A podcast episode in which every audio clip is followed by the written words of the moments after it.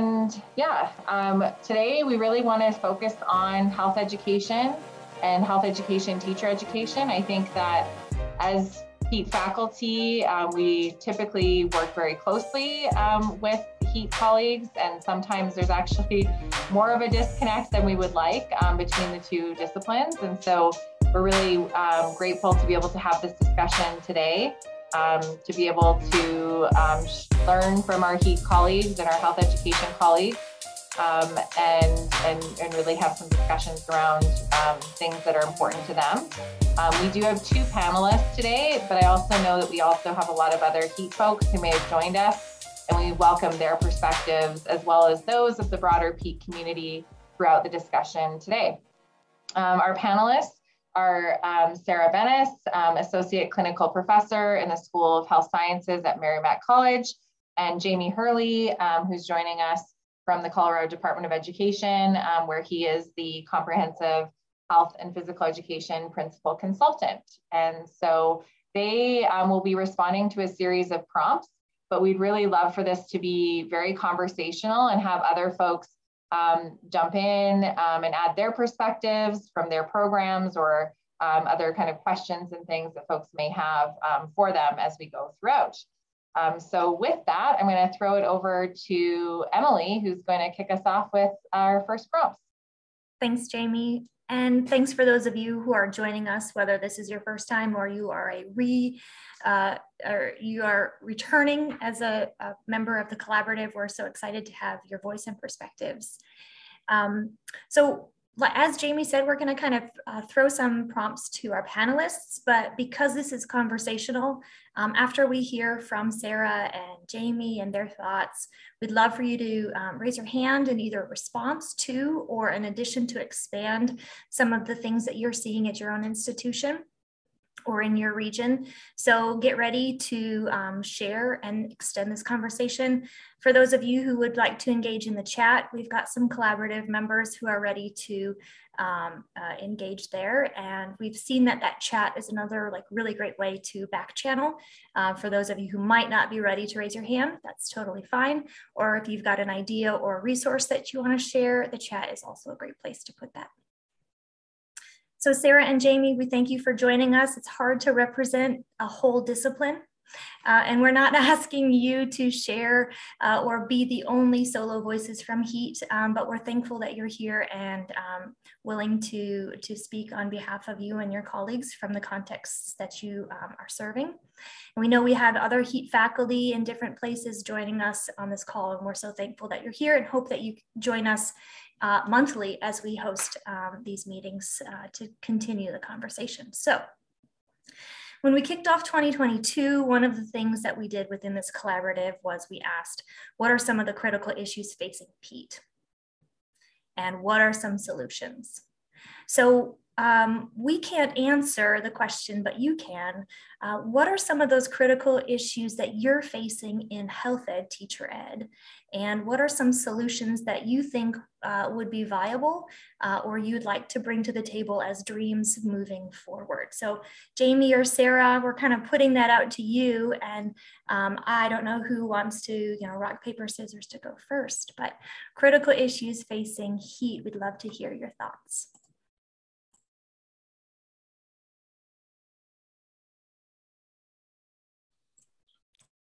Well, I think, Sarah, you might be able to answer this a little bit better, but, my perspective is really coming from, from the state level and working with teachers across the state and in Colorado specifically.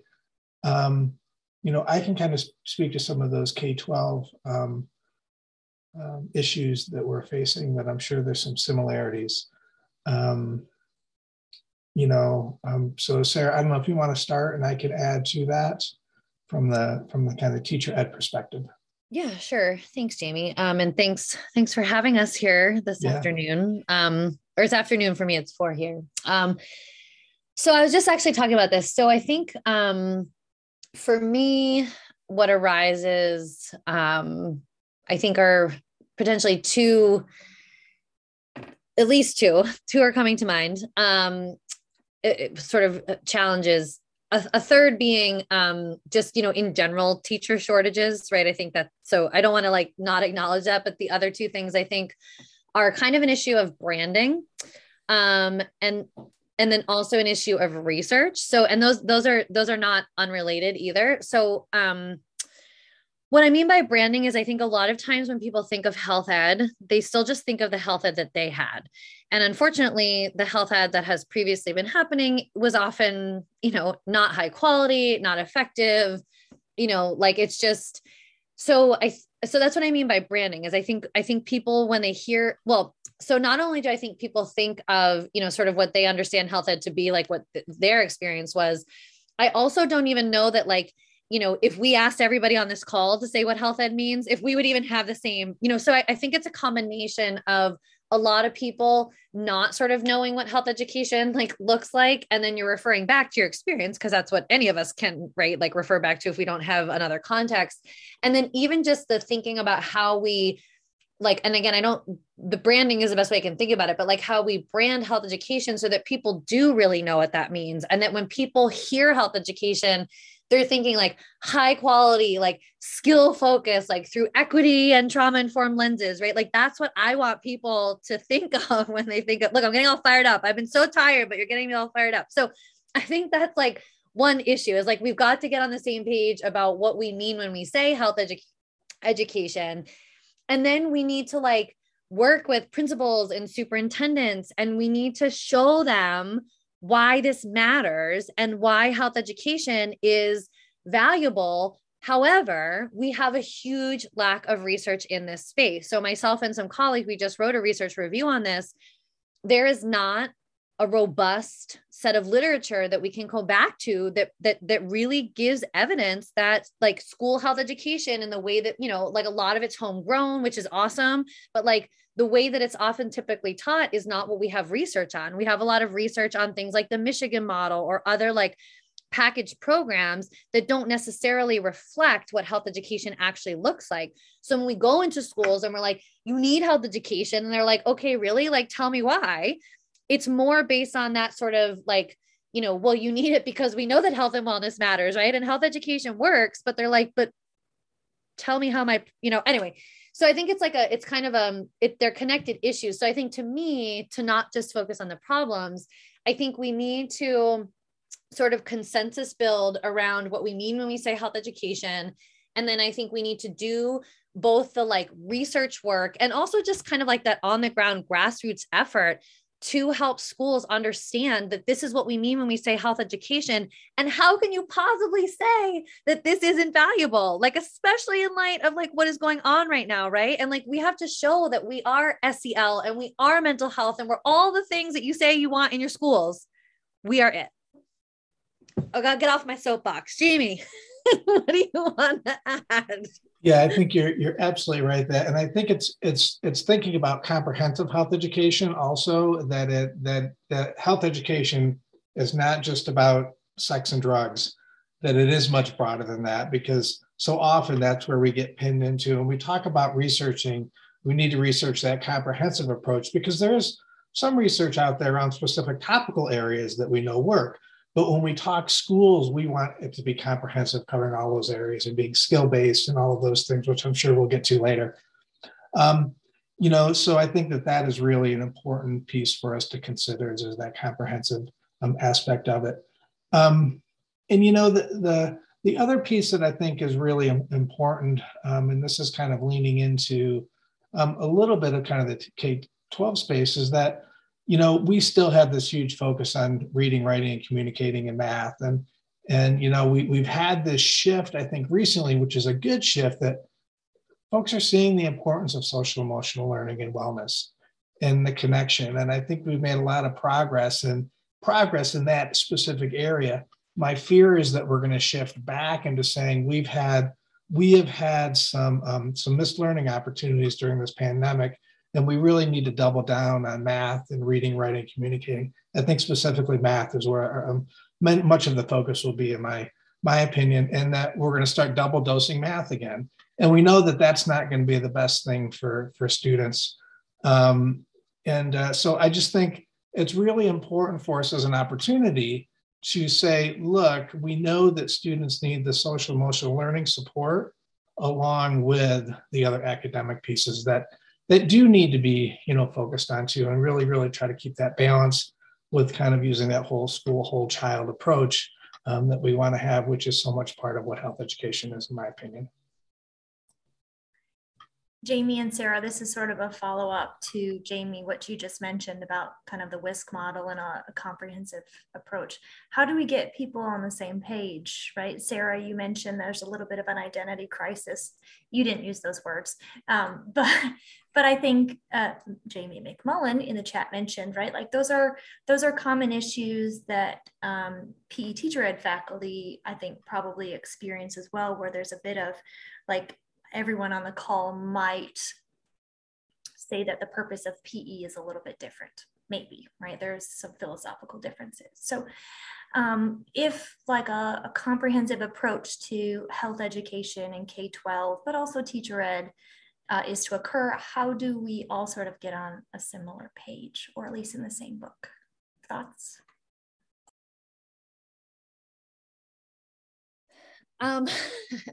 I was hoping maybe you all would have some ideas for that here. Yeah, I mean, I think we need to keep, building opportunities like this for collaboration. I kind of hope, I hadn't thought about this necessarily before you just asked the question, but I mean, I hope that with like new standards coming out from SHAPE for both phys ed and health ed, that represents a really great opportunity to like have these conversations in a really like meaningful way, aligned with new standards coming out. I think that presents an opportunity for us all to think about what that means. But I do think it's a lot of it's collaboration. Like, I think that's what's so cool about this group, right? Is like, it's people coming from all over to have these conversations together. And right now I'm not as much in higher ed, I'm in higher ed, but not in HEAT in my job. But when I was at BU, like we didn't come together as a group, even within the state really, to like talk about these things. And so I think that we just need collectively as a higher ed community to, have more of these spaces. And because I think like that, I don't think we all have to necessarily be like completely on the same page, but like we have to be like heading in the same direction. And I don't think we're quite there yet. So I think more continued conversation. And, I think there's like a role for, organizations, right? Like SHAPE to help, move these conversations forward. And then thinking about how do we then, work collaboratively to support each other in this work. And I think this maybe is one of the questions coming up, but I mean, I do think there's a real opportunity for, and someone I think mentioned it in the chat, right? Like about people don't even know that these things are opportunities to major in, and so many times we're still seeing, right? Like a lot of physical educators are often asked to do health, but they don't need any health training to be a health teacher. So I feel like it's this combination of just kind of as like a field kind of having these opportunities to build some consensus around it, and then also thinking, which again is why I think this opportunity is so cool. And I'm really grateful to be here to like, think about how we collectively work together so that we are kind of supporting each other and not taking away from either thing. Right. Cause I think sometimes that can be what the conversation defaults to. And that has always really bothered me because I think we want to really think of it as like, an additive thing, right? Like there's a real opportunity for us to work together to support student health and well-being, which is like what we're all trying to do, right? Is to prepare teachers to go out in the field and support student health and well-being. So how do we, continue these conversations so that we are like working toward that end in a really collaborative and meaningful way? So I don't know if I actually answered that question. And yeah, it shouldn't be either or, right? Like getting out of that binary thinking is just a good thing to do in general, right? And so how do we, then this is a start, right? Right. All of us being here right now is a start to make that thing happen. So I don't know, Jamie, what would you add? Yeah, I was just thinking that, I do think that standards are an opportunity to make those connections, as the standards are being revised and updated for both health and physical education through SHAPE, that there are a lot of opportunities to make the connections there, realizing that they are different content areas with different skills needed to teach them. But there's such an overlap. And I think anytime we can collaborate to make those connections, it's going to help us. And I think that this is just an opportunity coming up that we really have to make it easier for teachers to say, physical education teachers that are asked to teach health education or vice versa, to really make the connection between the two. And can I just add to, oh, sorry. I just was thinking about that and sort of building a little bit on what I think George was mentioning in the chat. Like, I do think that we also have to, right, like get our kind of ourselves together. And I really do think it's also thinking about how do we have these conversations with decision makers in school as well, right? Because I think there's an opportunity for advocacy, even if we are still working through the identity crisis. And I'm not sure that we're doing that effectively, and so I think as we're, right, because sometimes I worry that as we're like, okay, well, we have to come to this consensus and we have to rebrand, we can't wait till we get there to continue to advocate for this need, because the need is there now, right? And I really think that we have an opportunity to reinforce the value of this. There's a quote I use sometimes, it's like, in the midst of chaos, there's opportunity, right? And so like trying to find the opportunity that exists in our world right now to continue and maybe even differently advocate and say like, we can help with some of these things, right? Like this can be a primary intervention to, to use public health language, right? To kind of help address some of these skills and build it. So I guess I would also say that, as we are maybe kind of having the sort of like intellectual conversations around some of this, to not let that like on the ground advocacy, sort of fall away. I think it has to be, again, like a both and. Sarah, hey, Kim's got her hand raised. Kim, go ahead and unmute and share your thoughts.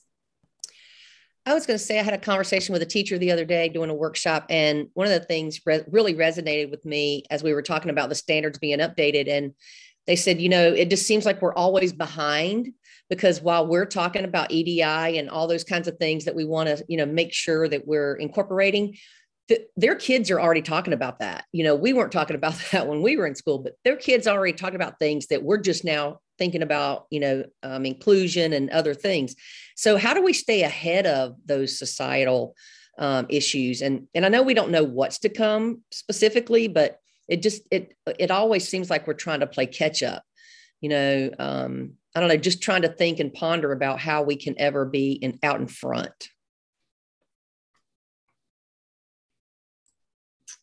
Thanks, Kim. Go ahead, Phil. I totally agree with what Sarah and Jamie have said. I think the crisis in health is far worse than the crisis in physical education. Can any of you think, I can't find any, where doctoral students are prepared in health right now? In our study of every health education program in the United States, the average number of health classes was 3. That students got. I don't know how you could meet CAPE requirements with 3 classes, but that was what we found.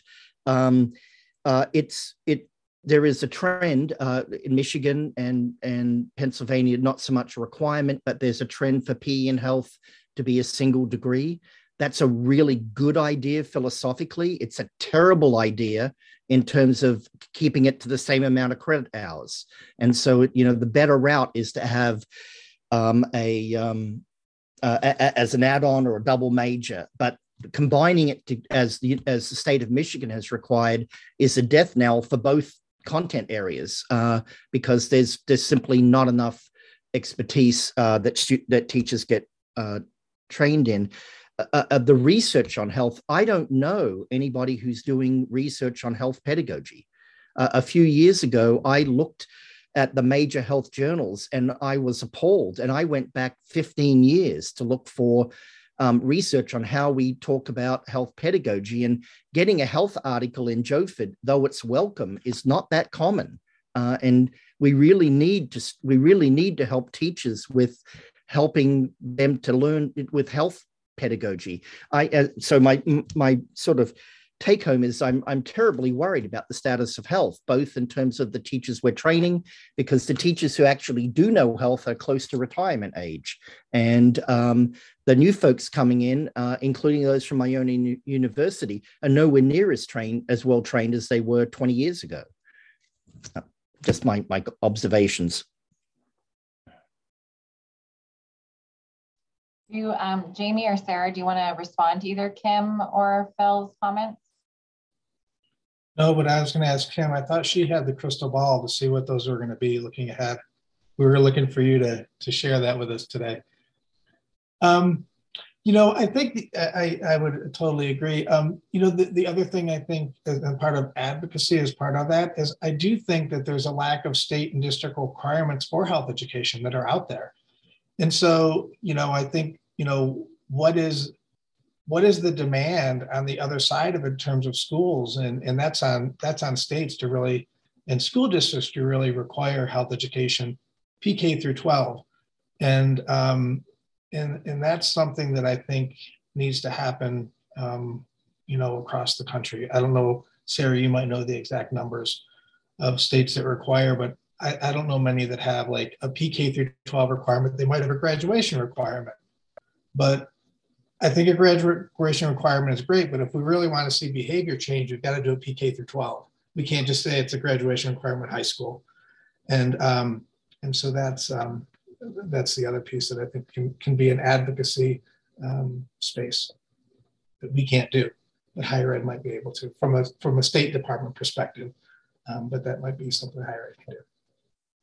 Yeah, I think it's really interesting because, you know, like right now in New York, I don't know if anyone here is in New York, right? But there's a big advocacy. Oh yeah, Victor, I know, I see at least you, I know you're from New York, right? So there's a push right now to get people to advocate for a position at the state level, right? So, I mean, there really is a real lack of infrastructure, I think at lots of different levels related to this. And I think it speaks to a question that I think, Risto, you put in here, like, so, you know, how do we best prepare? And building on like what, you know, Phil had shared, I think it's really tough. You know, I was working on when SHAPE revised the health education teacher ed standards, we constantly had this conversation about how do we make a robust set of standards, knowing that some programs have like 2 health classes or whatever, right? And like, if we set a minimum amount of credits in like the health education, you know, teacher ed standards, then that's going to potentially, you know, I mean, so it's a really, I mean, I think it really is an interesting challenge. And I also do have concerns around like where the field goes from here if we're not, you know, if we're not having the opportunity to prepare people like we know that they need to be. You know, and I guess I still remain hopeful that like there's potential to, you know, create these opportunities like people are sharing, right? Some of these 4+2s and, you know, even if it is, 1 or 2 courses, it's certainly not ideal, but it's like better than and then it goes back to licensure, right? Which is like another issue. So if states are just allowing for people to take tests and becoming a health teacher, at the same time, like I was just having a conversation today, again, they're like, but it's not like you'd have a math teacher teach English and you wouldn't, right? But we don't value health education and physical education as like meaningful subjects. So I do think it's like very a cyclical kind of, you know, rabbit hole to sort of go down. But that is why I think, and Jamie, you were mentioning this, right? Like we have to keep doing that advocacy at the same time as we're trying to be really, I think, creative and thoughtful.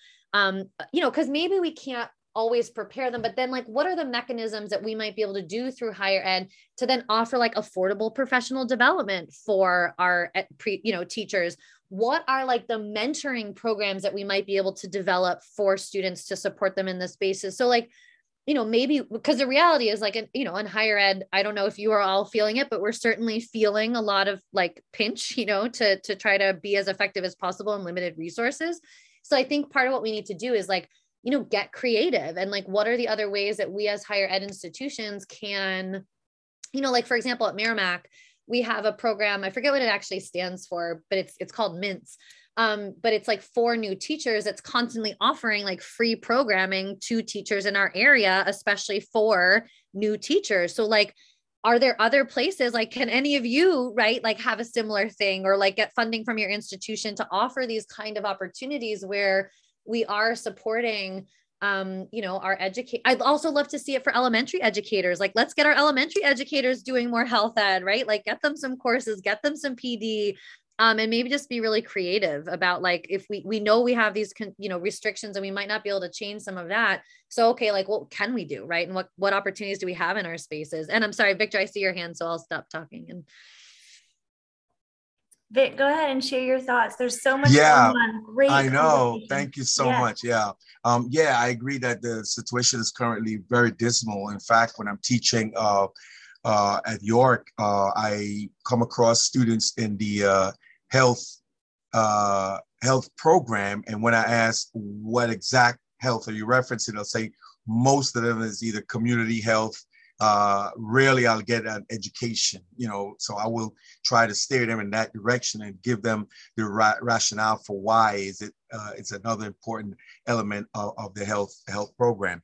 Here also in the New York City Department of Education, one of the incentive, and I know that this is something that is may not be the solution, but at least is an attempt, because we know that it's very hard to find health educators. We have a collaboration.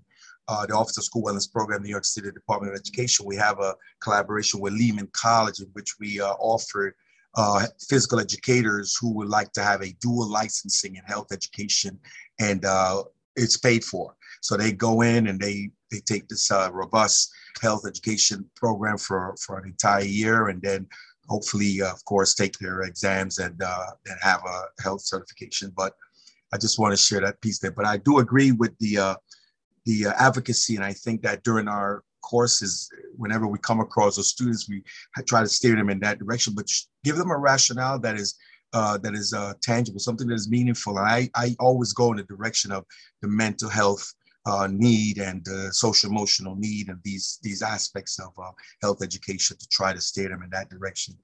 The response has been positive, but I want to see the outcome. So I just want to share that. Thank you. Thanks for sharing that, Vic, and appreciate everyone being here again. Lots of great conversation also occurring in the chat too. So if folks are catching up with the chat, and we'll probably come to a couple of you that have put some things in there of interest for prompts that we're going to be covering a little bit later. So I want to kind of switch focuses slightly a little bit back to Jamie and Sarah, and then obviously again welcoming input from everyone. If any of you are like me, in my PE prep program, I had one health education course. I actually don't remember what we were taught in that course. We have one class at UNC. We used to have no classes, and you know, Jen Krause particularly really advocated for us to get a health methods class on the books, because a lot of our students do graduate and are asked to teach health education.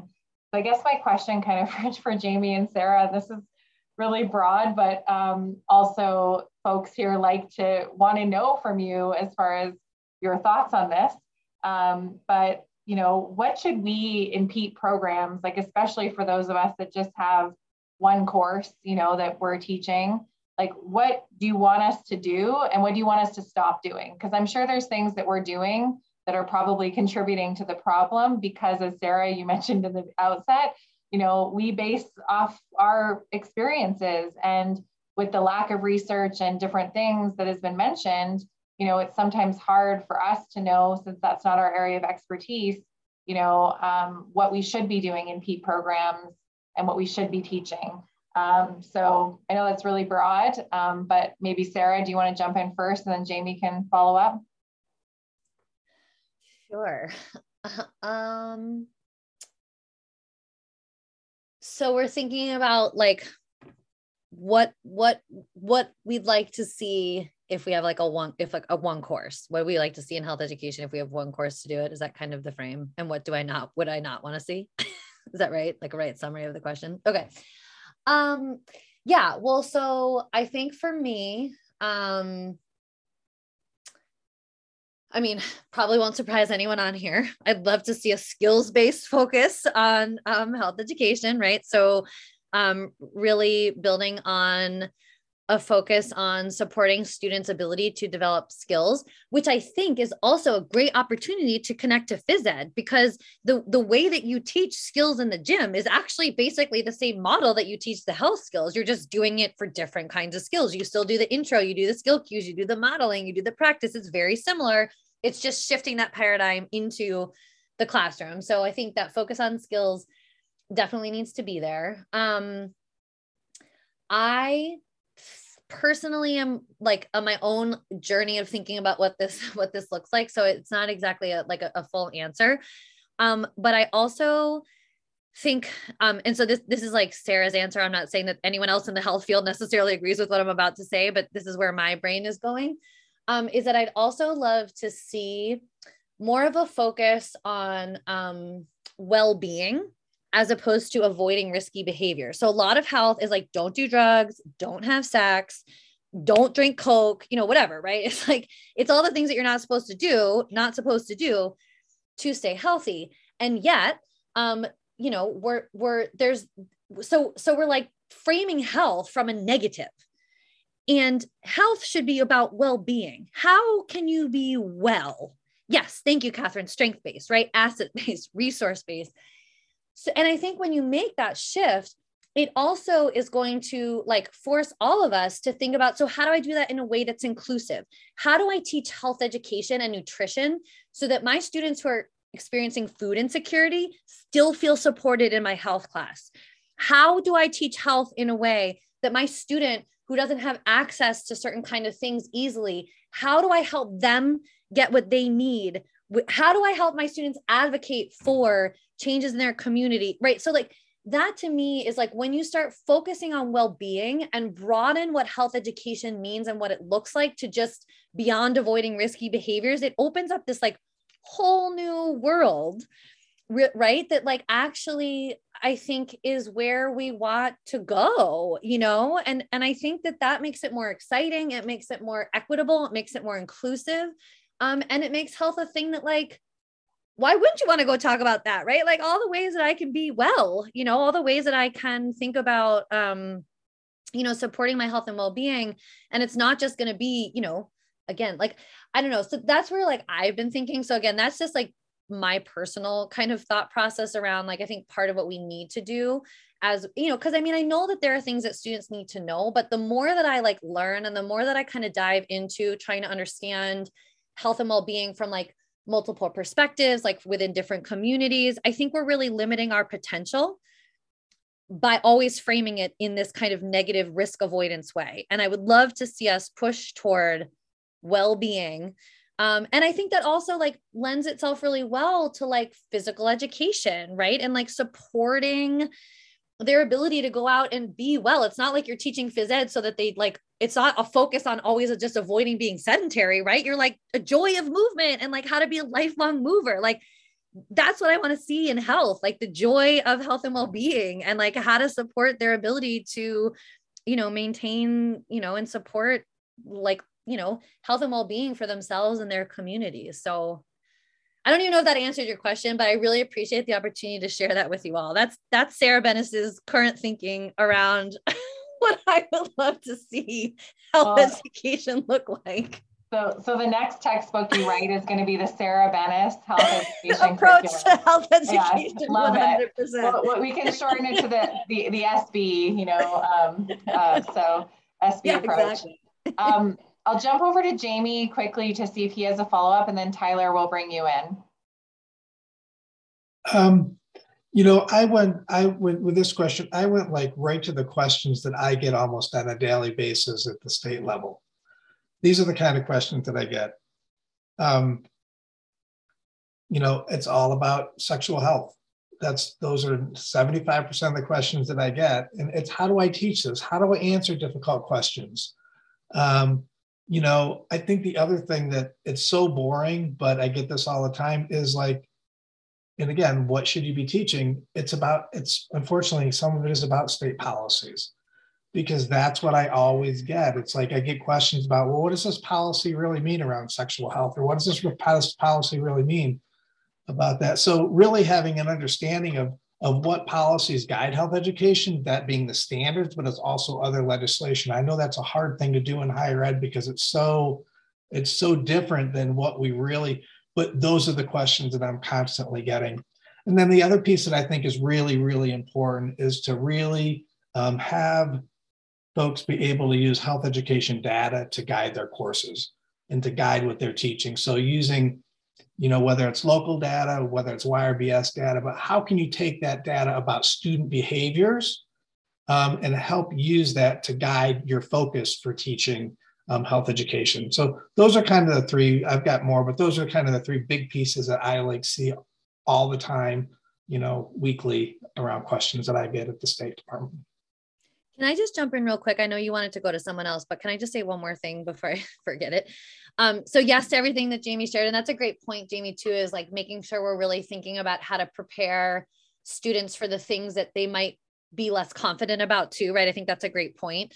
And the things that they're also going to have to address in their programs. The other thing too, is I think it's really important to make sure that we're preparing our teachers. I know I've said this before, but I think it's really important, especially in health education, is like, how can you do it in a trauma-informed and equity-focused perspective? Because health education topics can be really, you know, can re-traumatize students potentially, right? And so being really thoughtful about, you know, and I know we can't ever do that in just one class. I mean, it's a lifelong journey, but I think just introducing our pre-service teachers to that perspective and like how to sort of think about being mindful of this and what kind of connections you might want to make when, you know, certain topics you might want to reach out to school counselors ahead of time. So just giving them that sort of perspective on like how to really support students in health education, because I think, you know, so many of the topics just can connect to, you know, potential trauma or adversity that students are facing or have faced. So. Yeah, that's a really good point, I think, to add on. And I think something probably too that very low trained physical education teachers that end up teaching health really struggle with in the school is how to do that appropriately, because, you know, those are things that I think even some of us on this call would struggle with in, you know, our years of teaching. So Tyler, I'll ask you to jump in if you want to share. Yeah, sure. So our program currently offers a second teaching field that our PE majors can opt into for health education. And with enough of the crossover, it's only 15 additional credit hours, but that would tack on an additional semester. What's kind of happened, though, as we found out, is our students have begun to make business decisions, seeing that that would tack on an extra semester. So they say, hey, I'll just go take the praxis test, and then I can teach health education. When we went to the data to see, okay, so who in Kansas is actually teaching health education? It's like over 70% are the PE teachers, and many of which aren't even licensed, but they still have to teach it in like small blocks. So for that, the numbers in our health education actually drops low enough where our Board of Regents recommended that we merge the programs together. And it was just because that 15 credit hours was tacking on some to the students who just strictly opted out of it. Yeah, I think that's always a challenge, right? From that perspective of they don't want to add time onto their program, and when they find out that they really don't need the actual degree, that they can just take, you know, the test that's that comes up. We'll go to Erin Centeo, and then Christy, you'll be next. Thanks, Jamie. Yeah, I think that Hawaii, the state of Hawaii, is kind of struggling along that same lines where UH Manoa actually dropped their health certification. I don't know, due to accreditation reasons with NCATE back in maybe 2004 or something. But what we realized was that there was no one in the state certifying in health education. And so the people that were getting jobs in health education were essentially our PE teachers that were very unprepared to teach health ed. And so what we've done over the last couple of years is kind of redesigned our program to include health education with 30 credit hours that count towards health education to kind of do this dual certification with 120 credit hours. And it's just really tight, but it's doable. And I think I know someone put in the chat, there's it's funded through CDC, but by SOPHE, and they have like a health education, I don't have the right language, you can look in the chat, but there's like a summer institute essentially. And so I participated in that last summer and essentially just got a better idea of thinking about standards, obviously we know that SOPHE has their own health education standards that are different from SHAPE America standards, and we follow SHAPE America standards, but I think just having different perspectives, because I myself am a trained physical education teacher, although certified in health ed, I don't necessarily feel prepared to create that programming, but it was a good experience to kind of figure out how do we redesign this program to encompass both a quality health ed and physical education program. And then just as a side note, SHAPE America, through the Professional Preparation Council, in collaboration with the Health Council and the PE Council, I guess, are working on a quality, a guidance document for quality programs for health education, physical education, and combined programs. And it's going to be designed as a way to, like, these are the minimum things that you should have if you're offering health education certification, PE certification, and then those dual programs. And then, like, minimums, like, this is like ideal, and then this is like gold standard. And so I would love for everybody to give feedback on that. We're going to be presenting a rough draft of it at convention on the 26th, on that Tuesday. So just something to have on your radar is something that hopefully help people structure good programs in the future. Excellent. Thanks for Erin for that. And we'll be looking out for that at the convention. Christy, do you want to unmute yourself and jump in? Yeah, and I'm coming from a health program. Emily and I actually work at the same college. And so, you know, I'm actually one of the only full health programs in the state of Illinois. Most have endorsements, but we actually still have, you can do complete health or PE or endorsements in each. And I just wanted to kind of shout out to Tyler, what he was saying. I mean, that's exactly happening to even the health education majors, like adding on an extra semester to do the PETE.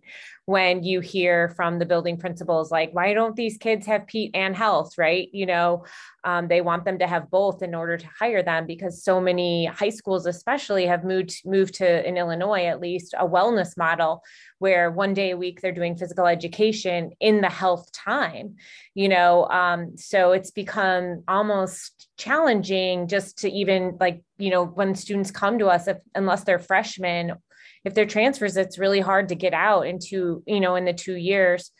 So how do we even, you know, get the data from the existing principals and understand, like, what's happening in the schools so that it forms us as higher ed faculty to say, like, this is what the schools need, but like as far as what the teachers need, because so many of our students, 50% of PETE and, you know, all of, I would say, health, are need to have both, right, in order to be successful and really get a job, unless they want to do, I'm getting a lot of requests for K-3 bilingual health ed teachers is something that's been recent requests that I've been getting. And then also, obviously, we hear a lot about in Illinois, the junior high teachers are typically using they're looking for just a health teacher. They're more than happy to hire a full health teacher versus one that's in a high school. They would need to have health and PE. So there's a lot of things going on with it. And I'm excited to hear from all of you about just these collaborative ideas, because as a parent who pays for 2 kids in college, it'd be great to get them out in 120 credits. Yeah, and I think, thanks Christy for jumping on. We are at the same institution. So I love having you here today to have your input and share with others what's going on in the state of Illinois. One of the things that Erin mentioned, and it's kind of come up in the chat, and Christy sort of alluded to it in different ways, is what role might our professional or state organizations or professional organizations might contribute to this in ways of, like, bringing health and physical education together, or providing a little bit more of a divide. What Erin mentioned, what we're going to in terms of kind of a position statement, I wonder if there might be some thoughts or insights from folks on the call as to what you would like to see from SHAPE or SOPHE or other professional organizations to help bring health and PE together, at least into the same room, to start having these conversations and move forward. It was alluded to earlier in terms of revising of standards and how that movement is going, but if you'd be willing to share, like, what do you think might be helpful? How might some professional organizations help to facilitate this in a more structured way? That's a real off-the-cuff question, so I'll give folks a chance to think about it, and then raise your hand. We'd love to hear your thoughts. I wonder what it might look like to provide some course, online course modules or something like that, that don't necessarily live in one place, because, you know, you can transfer courses to different platforms.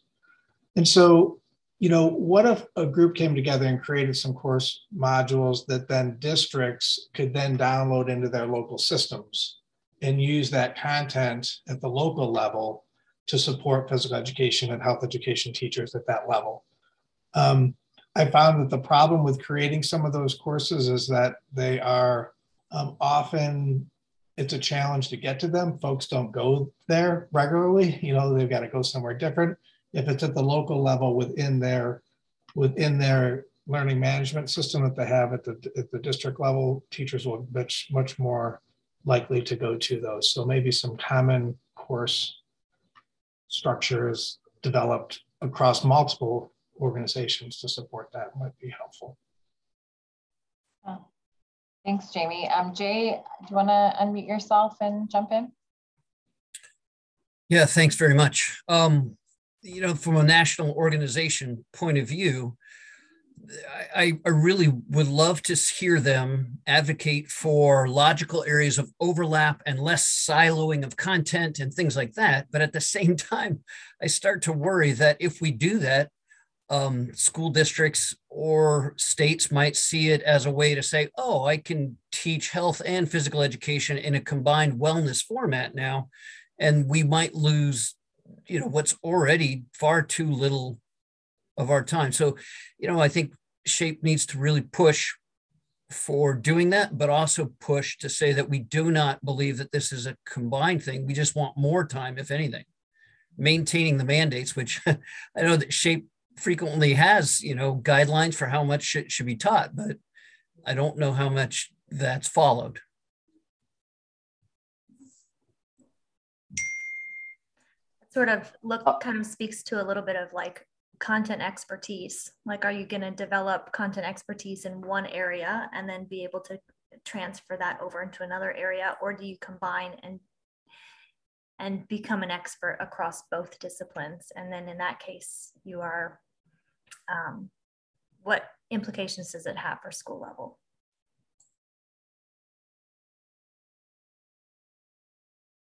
Yeah, go ahead, Chad. I'll jump in. Based on, I think, Aaron, you were talking about a gold standard approach. Maybe I missed something in the weeds there, but based on kind of what Sarah was saying earlier, that there's sort of a lack of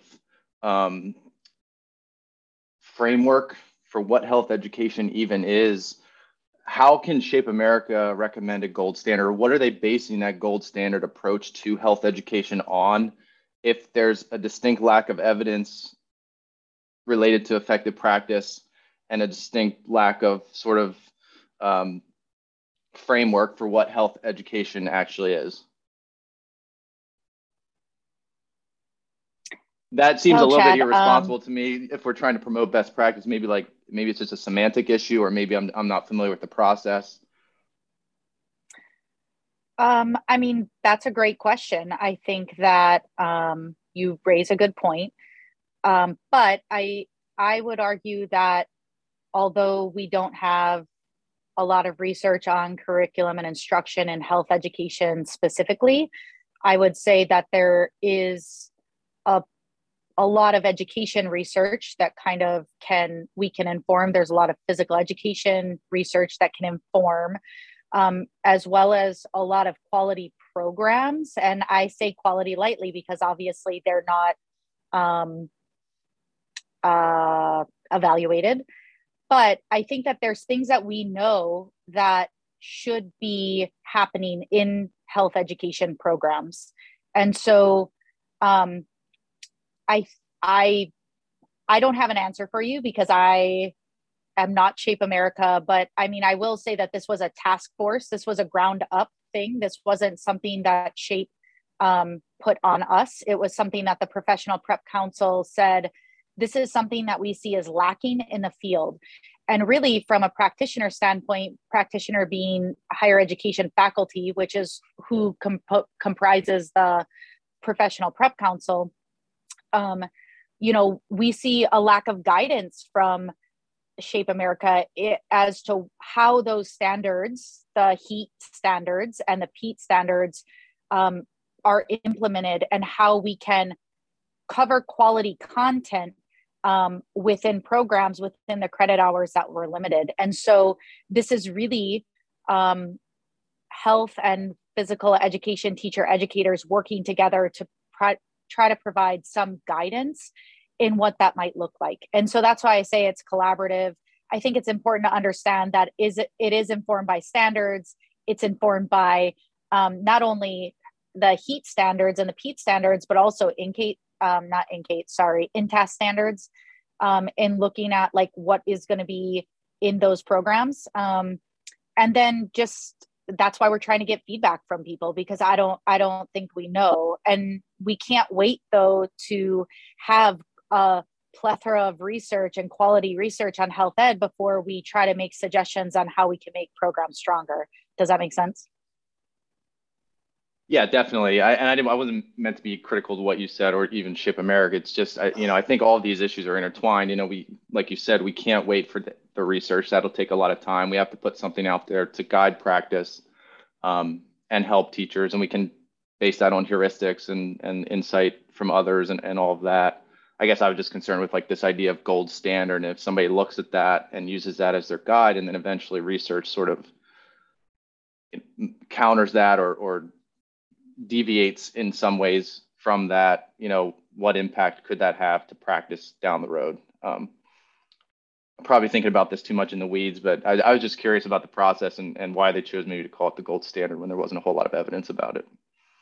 I think one thing to think is any doctoral students on here, if you haven't decided your area of research, you know, health education, pedagogy would be a good one for you. Not only that, but if you're a doctoral student on here, this is such positive discourse, right? Like having conversations like this is so important and so needed. So thanks for being here and sharing those things that kind of push us along the way. Erin, do you want to jump in? Erin Sweeney? Yeah, sure. Thanks. I really wasn't preparing the talk, so I'm not going to turn on my camera. Sorry. But just a little background on me. I got my PhD from the University of Toledo under the mentorship of Sue Telljohn, who is pretty high in the health education field. So from my standpoint, and I'll go to the professional organization one, because that's what I commented about first, is that when SHAPE did their, and I don't know what happened because I wasn't involved, but when they restructured, we had a lot of our health education people, including Sue Telljohn, move over into ASHA and SOPHE. And I think now is the time to rebridge that. And I don't know what happened, what the bad waters are, but I know a lot of those people are starting to move on and retire. And I think part of the issue was they didn't think SHAPE was taking health education serious enough. And so I actually serve on leadership positions in ASHA, SOPHE, and I'm helping write the health standards for SHAPE. So I'm trying to cross those lines. I know there's lots of issues still there with individuals, but I'm one of those people willing to go across the bridge and see what we can do to start reconnecting that health education piece. And then to Tyler's comment about Slippery Rock University, I actually got my undergrad there years ago, and I recently looked at their program, and it's very similar to what I got when it was called Health and Physical Education. I think they just rebranded their name in hopes to make them stand apart.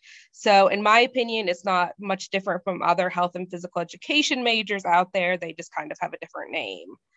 And then for the comment about health pedagogy, there actually is a lot of research out there, but just not in the JOFERD. So if you look at the ASHA journals or even the SOPHE journals, you're seeing, and I have a lot of colleagues who actually do health pedagogy, So there is some stuff out there about health pedagogy and some better information. And I'm one of those people who do pedagogy as well for health. But if you look at the CDC, Characteristics of Effective Health Education Curriculum, not necessarily saying that's a gold standard, but that is something that has been researched. And we know if a health education program contains X, Y, and Z, that is going to be more effective. And so we also need to model our undergraduate programs using X, Y, and Z. And I make sure in all of my health classes that they're at least getting all of the effective characteristics somewhere. It may be split up differently, but as Sarah mentioned, the students are practicing the skills. My students are learning about health theory, health research, protective and risk factors, school connectedness, and emotional health. And so I think that is definitely a document that we can use to help guide us and what should be in those health and PE undergraduate programs. Yeah, definitely. Thanks so much for that, Erin. Sarah, we'll come back to you. And I think interestingly too, and Kim mentioned this earlier in the chat, Sarah is on the ballot for president for SHAPE America. And I think that that is an important piece, right? For us to be elevating health education and health education, teacher education, and having, you know, someone in Sarah's role in that position could be really helpful from a professional organization standpoint. So Sarah, did you want to jump back in? Yeah, I wanted to jump back in more so in relation to the question about the research, and I appreciate Erin and, you know, other folks who put things in the chat. So I maybe want to sort of build on that to say that I think all the approaches that are out there are, you know, like at least evidence informed, if not, I mean, and this is again, like a language thing, right? Like, so what do we mean the distinction between evidence formed versus evidence based? And so like people have shared, I think it is important. And if I sort of spoke when I was getting too excited off the cuff and made it seem like this isn't the case, I apologize. I think there is a lot of evidence that we have to inform pieces of it, but there's really not like research that looks at like, you know, the program that teachers are doing that's like homegrown, you know, looking at outcomes, right? Because it's hard to measure that because there's so many variables that go into it. So that's why a lot of the programs, I think, Jamie, you mentioned this, like a lot of what we have research on is either like in the pedagogy space or it's in the like pre-packaged program space because that's easier to measure, right? Like when you give someone something and they can teach it with fidelity, you can measure it easily. So I think, you know, everything that we're talking about and everything that we're doing, you know, is informed by evidence and best practice. And like Erin Santeo brought up, right? Like using learning theory and, you know, again, all these other pieces. And so really, I think what we found when we were doing the research review is just, but that sort of like holistic look at like, even for example, right? So like in the National Health Education Standards, if you actually get the hard copy of the book, there's one paragraph that talks about research that supports that you basically don't see you.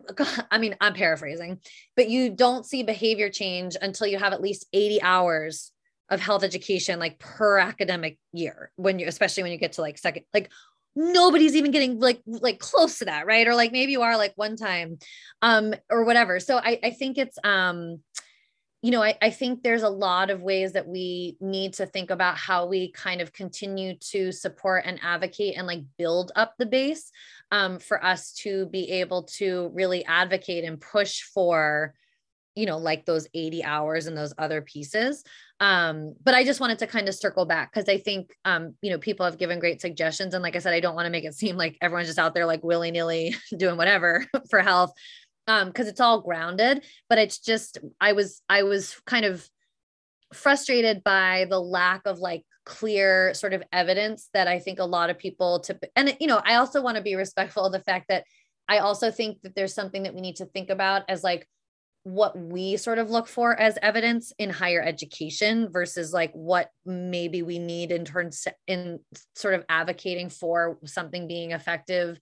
I don't know. So I don't think I have a complete thought, but I did want to circle back to say, I didn't mean to make it sound like there is no research supporting health education. It's just sort of not where I think we need to be. And it's certainly not as robust as what we see for physical education in terms of really being able to kind of double down and say like, no, we have the evidence that shows that this is really effective. in the ways that it's actually done in schools, right? Like we have a lot of research that says that there are pieces that we know, or again, if you take a prepackaged curriculum, it works in certain populations, but we just don't have like a really robust set of literature to go back to. So I hope that clarifies. Well, and can I add just something quickly to that? I think that the measure, one of the differences is that the measures that we're looking at is either changing, is mostly changing behaviors, right? And so if that's a much higher measure than what some other content areas might be looking for. So if you look at a math curriculum, they're looking at change in knowledge. Whereas we're looking at change in behaviors, which is much, much more complicated. If we just said we want to look at change in knowledge, we would probably be great, but we want to change behaviors.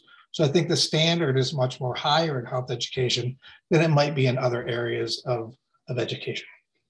And also to piggyback on that, when you think about all the things that influence health behavior, I mean, you can't control for all those variables ever, really, right? And so, I mean, I think even just reflecting on, and this maybe is like another question to think about, is like, okay, so then what are the measure? Like what is the kind of research that we need, right? Like, and I'm a qualitative researcher. So I'm like, hey, if we go in there and these students are like, I feel more confident, you know, leaving this health class, or like, I really feel like, I mean, you know, to me, that's valuable. So even if like, it, I don't know, you know, I think that's also something I reflect on a lot too, is I guess it goes back to my point before, is like, what is the evidence that we really need? What is the evidence that's going to be most effective in pushing it? Because I think it's always going to be a challenge. And I've always said this in school districts, right? You can't tie the effectiveness of your health education program to your YRBS data, because from your health education classroom to your YRBS data and the decisions students are making in their lives, like there's too many things that get in the way. But then we don't have like another good mechanism for helping people really evaluate. I mean, it's like another thing, maybe that's an idea right there, right? Like, can we support people in being able to, you know, create measures that maybe are things that they can collect, like even sort of, you know, more informal data of their programs, of like what students are coming out of that program with, and, you know, and building on. I mean, I think there's lots of ways to think about it, but I appreciate you bringing that up, Jamie, because I do think that part of it really is the challenge in what we're trying to measure, and then recognizing that because we're not just looking at knowledge, and we're looking at things like behaviors and attitudes and values and beliefs that are influenced by so many other factors. Like, what is the evidence then that we really need to be able to say that this, you know, works? So. Yeah, thanks so much. I really appreciate the conversation. And I think it's actually not dissimilar in some ways to the same challenges we face in physical education, because while yes, we do have, I think, a larger evidence base, not everyone would agree on how we are measuring effectiveness of physical education. You know, is it 50% MVPA? Is it this or that? And really, at the end of the day, the goal is to, you know, develop lifelong movers, right? People that want to be active later in life. And we can't assess that either in the same way that you're talking about with some of those issues in health education. So some good points there. I want to close with one kind of last prompt, and then if other folks like have things that they want to contribute, actually Clancy, I'll have you jump in first before I come to the next prompt, just in case yours relates to what we were just talking about. Thanks, Jamie, and it's nice to see everyone. I'm just going to circle back to a little bit of this discussion, but the standards themselves, the HEAT standards. And again, this is just from my perspective, and I would certainly default to our experts like Sarah and Dr. Cardina and others alike in HEAT that would know more about this. I was on a call last night, and I've been asking these questions for a couple of years now. But when SHAPE kind of went a different direction and became SHAPE, and with the disbandment of the AAHPERD Alliance, there was SOPHE, there was AAHE, and SOPHE and AAHE developed the standards, and it appears that SHAPE has taken the standards, and now they're revising the standards, but now SOPHE is doing standards, and I detect a turf war when it comes to standards right now. SHAPE America is saying that they've got the K-12 standards, and maybe, again, this is just my humble perspective, and maybe I'm wrong. Again, I'll defer to the experts, but I detect a turf war when it comes to these standards right now.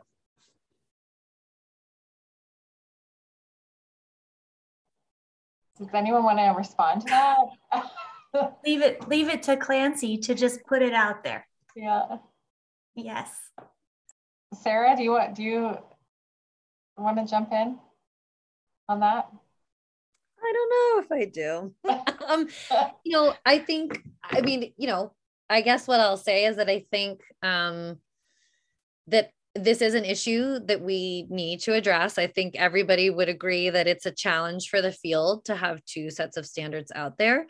And I think for me, and, you know, I know I see Erin and Kim too. So, you know, you will be interested to know how you build on this, but I think, for me, I would say that it's about building those bridges so that we can make sure that we are doing the best that we can to support the field of health education. I was just, again, talking about this today. And I think for me, that's what we need to really focus on moving forward so that we can effectively support the field, and not create a situation where,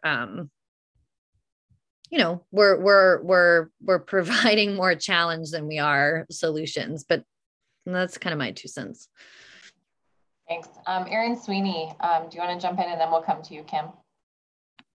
Hi, yes. So like I said, I'm on the revision for the SHAPE health education standards. I was actually also asked by the CEO of SOPHE, who has now retired, to be on the expert review panel for the standards SOPHE is working on. So I'm one of those people who are on both. So what I can tell you from being on both sides of the stream here is that there was a turf war between some administration and organizations. However, I think that people are trying to move on from that. And right now, SHAPE has the copyright to the standards, which is why they're the ones who are currently revising and working on it. They hold the standards right now. SOPHE has kind of, they haven't made as much movement forward on this. And I think they're trying to see where things are going to go as well. So where I do think, like I've mentioned before, I do think there is that turf war possibility, but I think there is enough of us and young people like me willing to say, okay, what's going on? And let's move toward each other instead of away again. And I think that in the upcoming year or so, hopefully those things will start to iron themselves out.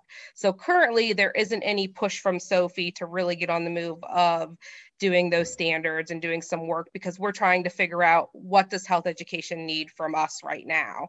And we're really focusing more on the advocacy piece of, let's make sure states want health education, because without that, we're not even going to need standards if the states aren't even going to allow us to teach it. And so I think right now, SOPHE's looking more at the advocacy piece, and they have some other things going on while SHAPE has been moving forward with the standards. But if anybody else wants to chat more about what's going on, feel free to reach out to me, and I put my email in the chat box. Awesome. Thanks so much, Erin. Kim, did you want to jump in, or were you good? Yeah, thank you, Erin, so much for that. I can't add a lot to what you said, so that thank you for saying all that. I have heard that SOPHE wasn't moving forward at this time right now so much, and I was kind of glad to hear some of that. I don't hear as much as you would know, so I'm glad of that as well. And SHAPE is going to move forward with our standards. I think the thing that I want to say is that as long as our field is divided with the organizations, we're not doing anybody any good, and especially our kids. So to your point, Erin, whatever, you know, our members can do, I think we're the voice of everything. The administrative part of it maybe don't need to be as involved, you know, they work for us. And so I think that our membership of all the organizations need to sort of think about this and let them know that we need to stand together for this subject, you know, for health, and bring things back together, because even in advocacy, if we're not together, we don't need to be on the hill separately. We all need to be there together. We need to be fighting for the same things. We need to be saying the same things, you know, standard wise, we need to be working on same things. We don't have to do everything together, but we still should be forging, you know, in the same direction. So thank you for that. And I've saw a couple of people, I would like us to to find a way to help, especially us in higher ed. I think that makes a ton of difference as to where we're going to guide our students. I think we do have a voice in that. So I'd love to see, you know, us take some sort of a leadership role in that. Thanks for that.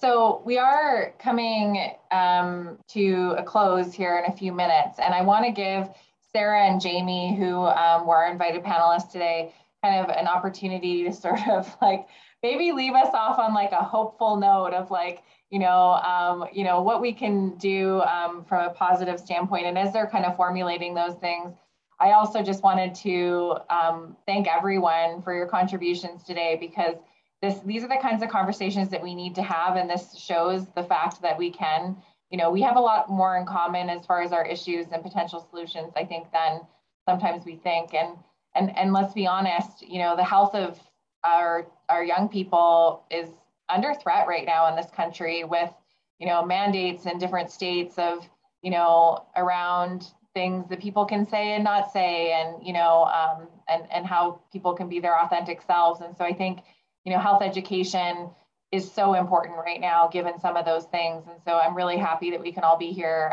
having this conversation. But maybe I'll go to Jamie first, and then, you know, Sarah, as far as like leaving us kind of with a last thoughts or like hopeful message for the future. Yeah, I think that, you know, as I'm working with schools across our state here, and I'll just speak to that, is that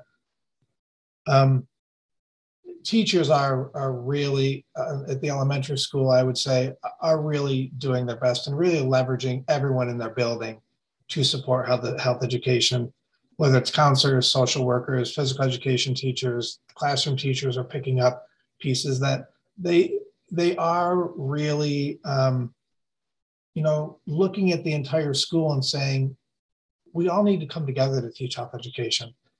And so despite maybe not having a dedicated health educator, they are making it work. And I think the push for social emotional learning has been great. And it's really getting people thinking about how can we expand on this work? How can we build off of this? And I think that that is one piece that, you know, we're in a horrible place in terms of mental health, I would say.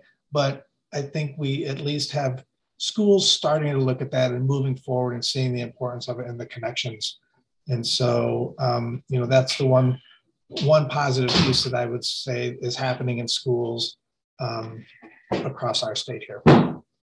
Awesome. And thanks for that, Jamie. Sarah, how about you? Yeah, I mean, I'd love to have some like really great thing to leave you all with, but I think just echoing what Jamie said, and I would just go back to what I think I said at the beginning, that, you know, as much as I think we do have a lot of challenges, I truly in my core believe we still have a lot of opportunity. And I think we just need to capitalize on that, and we need to keep pushing things forward, and we need to do a lot of both and thinking, get creative, and just not let,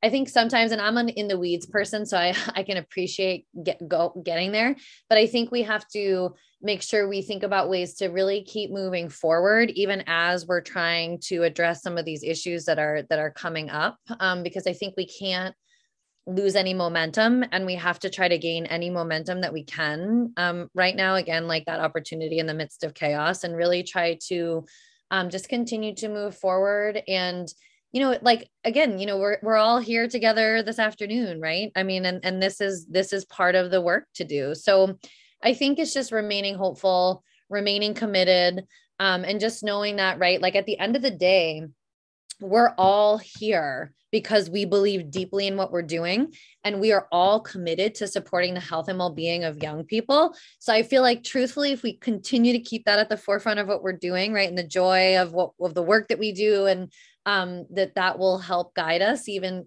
as we face these real challenges. So I would say just like focus on the joy, you know, focus on the young people who we are, you know, wanting to help, and the young people then who become adults, and right. And then all the ripple effects of all the work that we're doing. So I think it's like not toxic positivity, but, you know, like kind of keeping that, like keeping our why, I guess is what I'm trying to say. Like, right. Like keep our why at the forefront, and really just continue to work for what we know, is at the heart of what we're all doing.